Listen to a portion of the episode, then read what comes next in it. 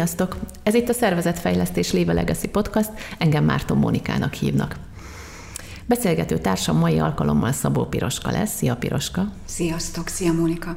De mielőtt elkezdünk beszélgetni, eszembe jutott, hogy elmesélem nektek, és ezt valószínűleg ti is tapasztaltátok, hogy pár hete már nem jelentkeztünk, egy kicsit elmentünk, legalábbis podcast szempontjából nyaralni, és hogy sok visszajelzést kaptunk azzal kapcsolatban, hogy hiányoznak az új anyagok, szívesen hallgattatok minket, amit egyébként ezúton köszönünk, és nagyon-nagyon megtisztelő, meg hát azt a konzekvenciát is levontuk, amit nagyon sok esetben vezetői tréningeken is tanítunk, hogy a visszajelzések azok viselkedés változásra sarkalják az embereket és a csapatokat, mint ahogy minket is arra sarkalt, például, hogy folytassuk, tegyünk bele újra energiát, és hozzunk új anyagokat és hangfelvételeket nektek, és ha már ez a visszajelzés kapcsán történt, az motivált minket arra, hogy folytassuk, így aztán arra gondoltunk, hogy mi lenne, hogyha a visszajelzés lenne az a téma, amivel ma foglalkozni fogunk.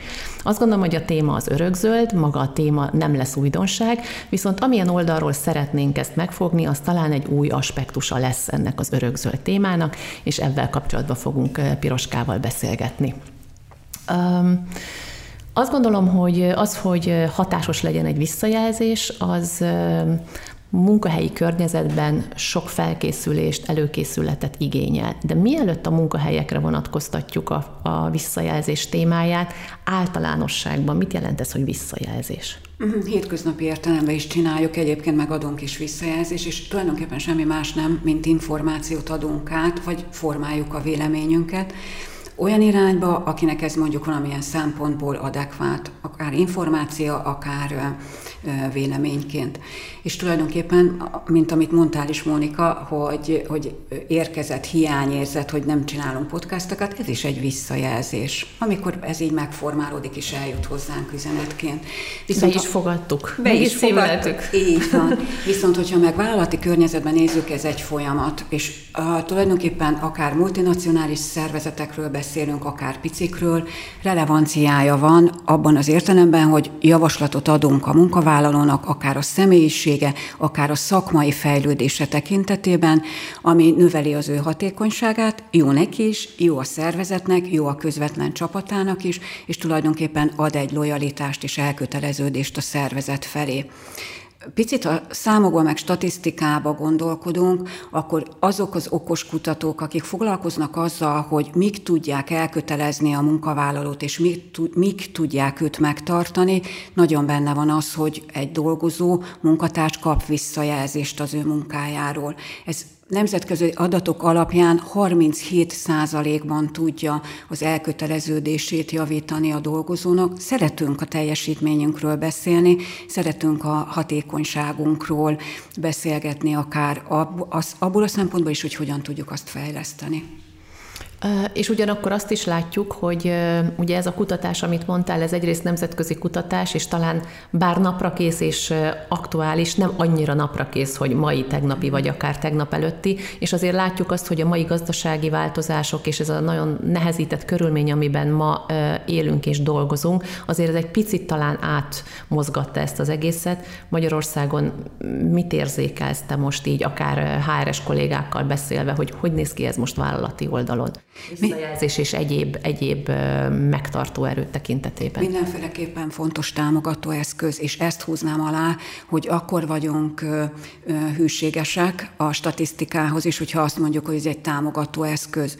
Viszont az, hogy a munkavállalónak egyébként milyen fontos tényezők azok, ami miatt elköteleződik akár rövidebb vagy hosszabb távon egy munkavállalói vagy munkáltatói környezetben, abban más számok is benne vannak. És most, ha magyar statisztikát nézünk, akkor például ebben top vezető az alapbér kérdése.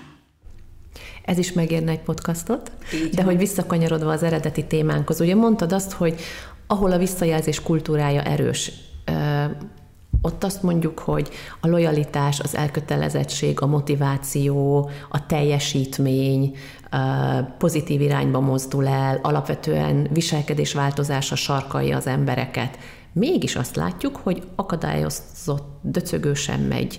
Mi miatt nem élnek szerinted ezzel a ragyogó lehetőséggel a vezetők olyan akkora mértékben, amekkora lehetőséget ez tartogat számukra? Csinálunk fejlesztési folyamatokat, ugye jelenik is meg, akár írásban is, blogban, hogy a Legacy hogyan csinálja a DC-it, és hogy ezekben azt tapasztaljuk, hogy ha, ha felfűzünk tréningeket, hogy a fejlesztésben a visszajelzés egy nagyon fontos állomás, és mégis, mégis, mégis nehezen megy. Szóval, hogy elméletben mintha tudnánk, de a gyakorlatban meg nagyon nehezen tudunk úgy visszajelzést adni, hogy komfortosak legyünk, és ne éljük meg annak a félelmét, hogy ez vajon milyen hatást fog a másikból kiváltani. És akkor jöhetnek ilyenek. Tudjuk, hogy nehéz a munkaerőpiacon ma jó embert találni, ha megtaláltuk, akkor azt nagyon meg akarjuk tartani. És kapcsolhat az a típusú vezetői félelem, hogy ha fejlesztendőt fogok visszajelezni, akkor nehogy túl nagy stresszbe kerüljön a munkavállaló, nehogy megsértődjön, nehogy megbántsam.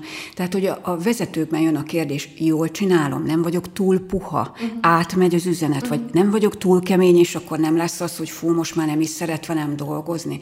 És ez is egy másik kérdés, hogy lehet, hogy úgy éli meg a vezető, hogy ezáltal a személyisége és az ő elfogadottsága fog csökkenni, és inkább így, így akkor el, elmoszatolja a visszajelzést.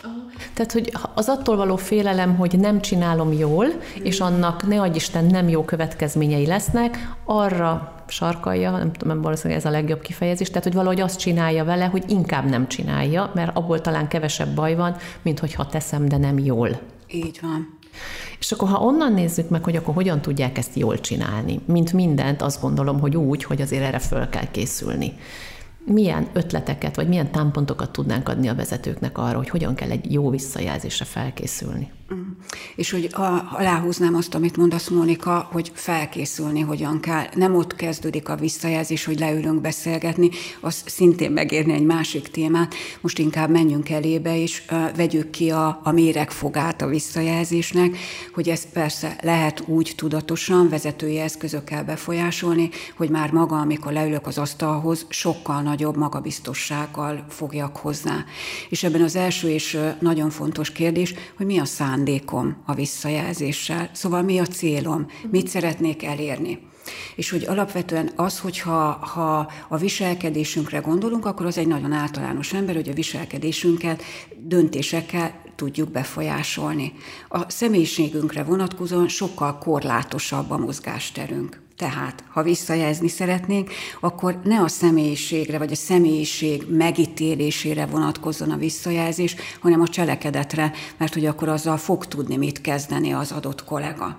És hogy ez már egy fontos tényezője lehet a befogadhatóságnak, és hogy ne alapvető emberi védekezésű elutasításba vagy támadásba menjen át a visszajelzés akkor ha jól értem, mondjuk ahelyett, hogy ö, ö, trehány vagy, lusta vagy, megbízhatatlan vagy, nézzük meg, hogy mik azok a dolgok, amiket ők konkrétan csinálnak, amiből én vezetőként ezeket az előző dolgokat levontam, és én azokat jelezzem vissza, amiket én láttam, érzékszerveimmel felfogtam. Tehát késve érkezel, késve adod le az elvárt anyagot, hibás volt a prezentáció, és a többi, és a többi. Tehát érzékszervekkel megfigyelhető viselkedéses jegyeket adjak vissza, mert hogy azon tud változtatni.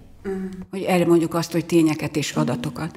És hogy ez a felkészüléshez tartozik. Tehát ne, a, ne ott magán a visszajelzésen kezdjek el gondolkodni azon, hogy ezt hogyan tudom alátámasztani, hanem mielőtt hozzáfogok a visszajelzéshez. És azt is tudjuk, hogy alapvetően a visszajelzésnek vannak nagyon spontán, mondhatnám azonnali visszajelzés faktorai, és van olyan, ami meg jól meghatározott, előre betervezett folyamatok mentén zajlik, év éves, fél éves visszajelzések. És hogy ebben is arra lehet buzdítani a vezetőket, hogyha tudja, hogy a kollégáinak milyen időszakonként, milyen rendszeresen kell visszajelzést adni, hogy menet közben, amikor látja az ő munkavégzését, amikor van tuvanolnak, riportolnak, akkor ő, ő bizony jegyzeteljen, és ezeket tudja használni majd akkor, amikor meg visszajelzést kell adni. Mm. És hogy ez kapcsolódik ahhoz is, hogy amikor azt mondjuk, hogy objektív vagy szubjektív egy visszajelzés. Nem nehéz kitalálni, hogy az az objektív, amit adatokkal tudok alátámasztani, a szubjektív meg az, amikor saját véleményemet formálom. Mint ahogy te mondtad, nekem az a benyomásom, hogy te állandóan elkésel. Vagy azt mondom, hogy az utóbbi időben öt alkalommal nem tudtuk elkezdeni a meetinget, mert hogy rád vártunk. És hogy ez egészen más. És még akár tovább is lehet ezt finomítani. Oké, szóval, hogy a felkészüléshez tartozik az, hogy tudjam, hogy mi a szándékom, mi a célom ezzel a visszajelzéssel, legyenek objektív adatok, amivel alá tudom támasztani a visszajelzésem. Mm, a visszajelzést egyébként adhatom időnként spontán is nyilván egy adott helyzetben, de jellemzően ezt egy felkészülés előzze meg, és ebből én arra következtetek, hogy az sem mindegy, hogy az a fizikai környezet, amiben ez megtörténik, az egyébként hogyan néz ki. Valószínűleg rosszabbul hat, ha elkapom őt a folyosón éppen két meeting között, mint hogyha ennek megvan, adja a módja, megvan adva a módja. De te hogy látod ezt? Abszolút, és az azonnali visszajelzés hatásáról se érdemes lemondani. Nagyon furán hathat, hogyha valamit érzékelek, és a hatékonyság vagy a munkafolyamat szempontjából nem oké, ha az hosszú távon úgy működik. Tehát nyilvánvalóan menet közben nem fél évig gyűjtögetem, és akkor na jó, majd akkor elmondom, amikor itt van ennek az ideje, hanem nyilván, amikor tapasztalom, akkor érdemes visszajelzést adni erről. Persze nyilván a pozitívról is, de ugyanúgy azokról a fejlesztendőkről, amiket érzékelünk de ennek is megvan a maga kerete. Ha azt látom, hogy mondjuk ügyfél előtt valami olyasmi történik, ami akár kultúra, akár érték szempontjából nem oké, nyilván nem az ügyfél előtt fogom visszajelezni a kollégámnak. Mindig érdemes odafigyelni arra, hogy alkalmas-e a hely, az idő, és hogy befogadható-e a visszajelzés, akkor is, hogyha ha azt mondhatnánk, hogy ez egy azonnali visszajelzésnek minősülő valami. Régebben volt egy ilyen mondás, hogy kritikai, fejlesztendő visszajelzést négy szem közt adjunk, dicséretet, megerősítő visszajelzést pedig plenárisan a csapat előtt. Ez még áll? Még így gondoljuk? Képzeld el, hogy, hogy ez is megint nemzetközi adat, de hogy, hogy a statisztika azt mutatja, hogy a vezetőket erre szocializáljuk, hogy plenárisan adjunk pozitív visszajelzést, amikor megünnepeljük a sikereinket, és közben a munkavállalóknak csak nagyon szűk 10%-a van azzal jól, hogyha ilyen formában kap pozitív visszajelzést is. Szóval, ha választhatnának, akkor inkább azt választanák, hogy személyesen vagy négy szem közt és hogy tudjuk azt, hogy akár mint a szeretet nyelvében, akkor érzékeljük magunkat elismerve és elfogadva, ha az nekünk is rólunk szól és befogadható. És hogyha úgy adunk visszajelzést, hogy a másik ettől zavarba van, vagy azt írja meg, hogy hú, hogy ennyi ember előtt kell, ak- akkor az nem biztos, hogy úgy fogja megélni, hogy őt most megdicsérték, vagy elismerték, hanem azt, hogy csak legyünk már túl rajta. Szóval érdemes erre gondolni. Okay hogyha már túl van a vezető a visszajelzésen, akkor annak érdekében, hogy ő egyre jobb visszajelző legyen, mi az, amit érdemes csinálnia? Hogyan tud ő egy-egy visszajelzésből tanulni? Hát hát gondolja, hogy mi történt. Uh-huh. Szóval, hogy reflektál arra, ami a saját működéséből a visszajelzés hatására történik. Az, hogy hogy csinálta, például az, hogy érzelmileg valóban tudott-e kívül maradni, nem mindegy, hogy beszélek az érzelemről, vagy hagyom magam, és hogy elsodorjon, mert hogy ha mondjuk az érzelmet egy skálának tekintjük, ahol a nulla semleges, az a fölötti meg a pozitív érzelem, a nyugodtság, higgadtság, optimizmus, ami meg a másik végén van, az az alatta, az meg a nehéz érzés, érzés frusztráció, harag, düh. Nem nehéz kitalálni, hogy visszajelzést nem érdemes akkor adni, amikor nagyon benne vagyok a nehéz érzésekben. És hogyha megtörténik, mert emberek vagyunk, és elsodorhat minket az indulat, amikor azt érezzük, hogy ezt, ezt most muszáj megmondanom, kimondanom, akkor utána érdemes reflektálni arra, hogy ezt most akkor is úgy tettem, ami nem biztos, hogy befogadható. És erre érdemes akár, szerintem az egy nagyon nagy vezetői erény azt mondani, hogy figyelj, beszéljünk erről még egyszer. Mm. Szóval, hogy, hogy leülni és azt mondani, hogy, hogy akkor ezt gondoljuk át. És ma, magáról a visszajelzésről is adunk visszajelzést. Micsoda tanulási pont. Abszolút. Abszolút. Um, Sokat beszéltünk arról most is, korábban is, hogy személyesen jó visszajelzést adni, hogy miközben tesszük a munkánkat, járunk, kelünk, akkor tapasztaljuk a kollégák viselkedését, teljesítményét, hozzáállását, motivációját, és hogy ezeket figyeljük meg, és hogy ezek képezzék az alapját a visszajelzésnek, de hogy így megváltozott a világunk, mert hogy a munkavállalóink, a csapatunk jelentős része, jelentős időben máshol van, nem egy fizikai térben vagyunk. Szóval, hogy hogyan, hogyan formálódott ez a visszajelzés kultúrája itt ebben a hibrid munkavilágban? És biztos, hogy változott, de egy tény, hogy a visszajelzésre most is, és ezen körülmények között is szükség van. Tehát, hogy nagyon igaz az, hogy most sem érdemes lemondani a visszajelzés fontosságáról, sőt, mivel a normál irodai környezetben, ha valamit nem értek, akkor nagyon egyszerű, és odaszaladok a vezetőmhöz, odafordulok a kollégámhoz, pontosítok, rákérdezek. Ez egy mondjuk online világban az, hogy már ötödjére kérdezek meg valamit a vezetőmtől, nem biztos, hogy meg fogom tenni, tehát csinálok valamit, ami nem biztos, hogy arról szól, mint ami az elvárás. Tehát akkor, amikor munkaszervezésben gondolkodunk, érdemes nagyon pontos információkra törekedni vezetőként, és érdemes csekkolni azt, hogy mi az, ami átmegy, és leellenőrizni a visszaértés, hogy az történik-e amire nekünk egyébként szükségünk van. A másik, nagyon fontos figyelni arra, hogy sokat beszéltünk már erről, mi is akár a podcastben is, hogy a, a hibrid és a home office munkavégzés okozhat lustresszt, és egy picit okozhat beszűkülést. És hogy ebben a be, az, hogy az én kollégám milyen munkakörülmények között van, az, hogy milyen magánéleti nehézségei vannak, érdemes tudni a vezetőnek, és hogy nem csak ő adni visszajelzést, hanem befogadni a visszajelzést, és tudni a kollégákról, hogy ők hogy vannak, és hogyan tudnak dolgozni. Az a fantáziám, hogy néhány vezető, aki meghallgatja ezt a podcastot, most talán így kap egy lendületet, mert hogy megértette ennek a fontosságát, látja ennek az értelmét, hatását saját magára, a kollégáira, a csapatra, a teljesítményre, elköteleződésre, szóval, hogy így vesz egy lendületet, és azt mondja, hogy igen, igen, én ezt többször és jobban fogom csinálni, és hogy lehet, hogy ugyanebben a pillanatban mégiscsak megjelenik az az elbizonytalanodás, hogy de mi van, ha ez nekem nem sikerül, és többet ártok, mint használok, hogy mi az, amivel tudnánk őket biztatni. Az jutott eszembe, hogy így legyen Mónika. Szóval, hogy, hogy legyen így, és Egyrésztről, hogy tudjuk, hogy csak akkor történik meg valami, ha csináljuk és gyakoroljuk, és minél többet gyakoroljuk, és minél többet reflektálunk magunkra, annál inkább tudjuk ezt a tökéletesség felé vinni, vagy abba az irányba, amit mindinkább szeretnénk egy visszajelzés hatására elérni.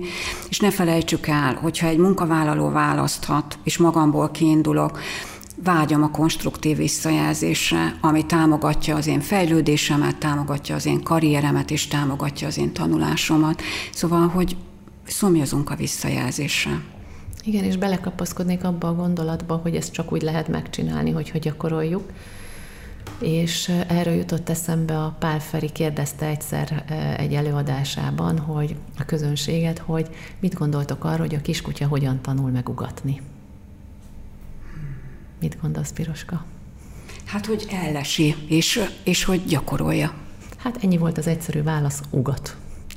Szóval, hogy igen, legyen ez a végszó, hogyha jobban szeretnétek visszajelzést adni, annak nem lesz más lehetősége, mint elkezdeni csinálni, és végigjárni azt a tanulási lépcsősort, azt a fejlődési utat, amit egyébként minden más esetben is végigjárunk, amit az elején botladozva csináltunk, és ma pedig már rutinszerűen és professzionális módon. Úgyhogy ehhez kívánunk nektek sok sikert és jó tanulási folyamatot. Sziasztok! Sziasztok!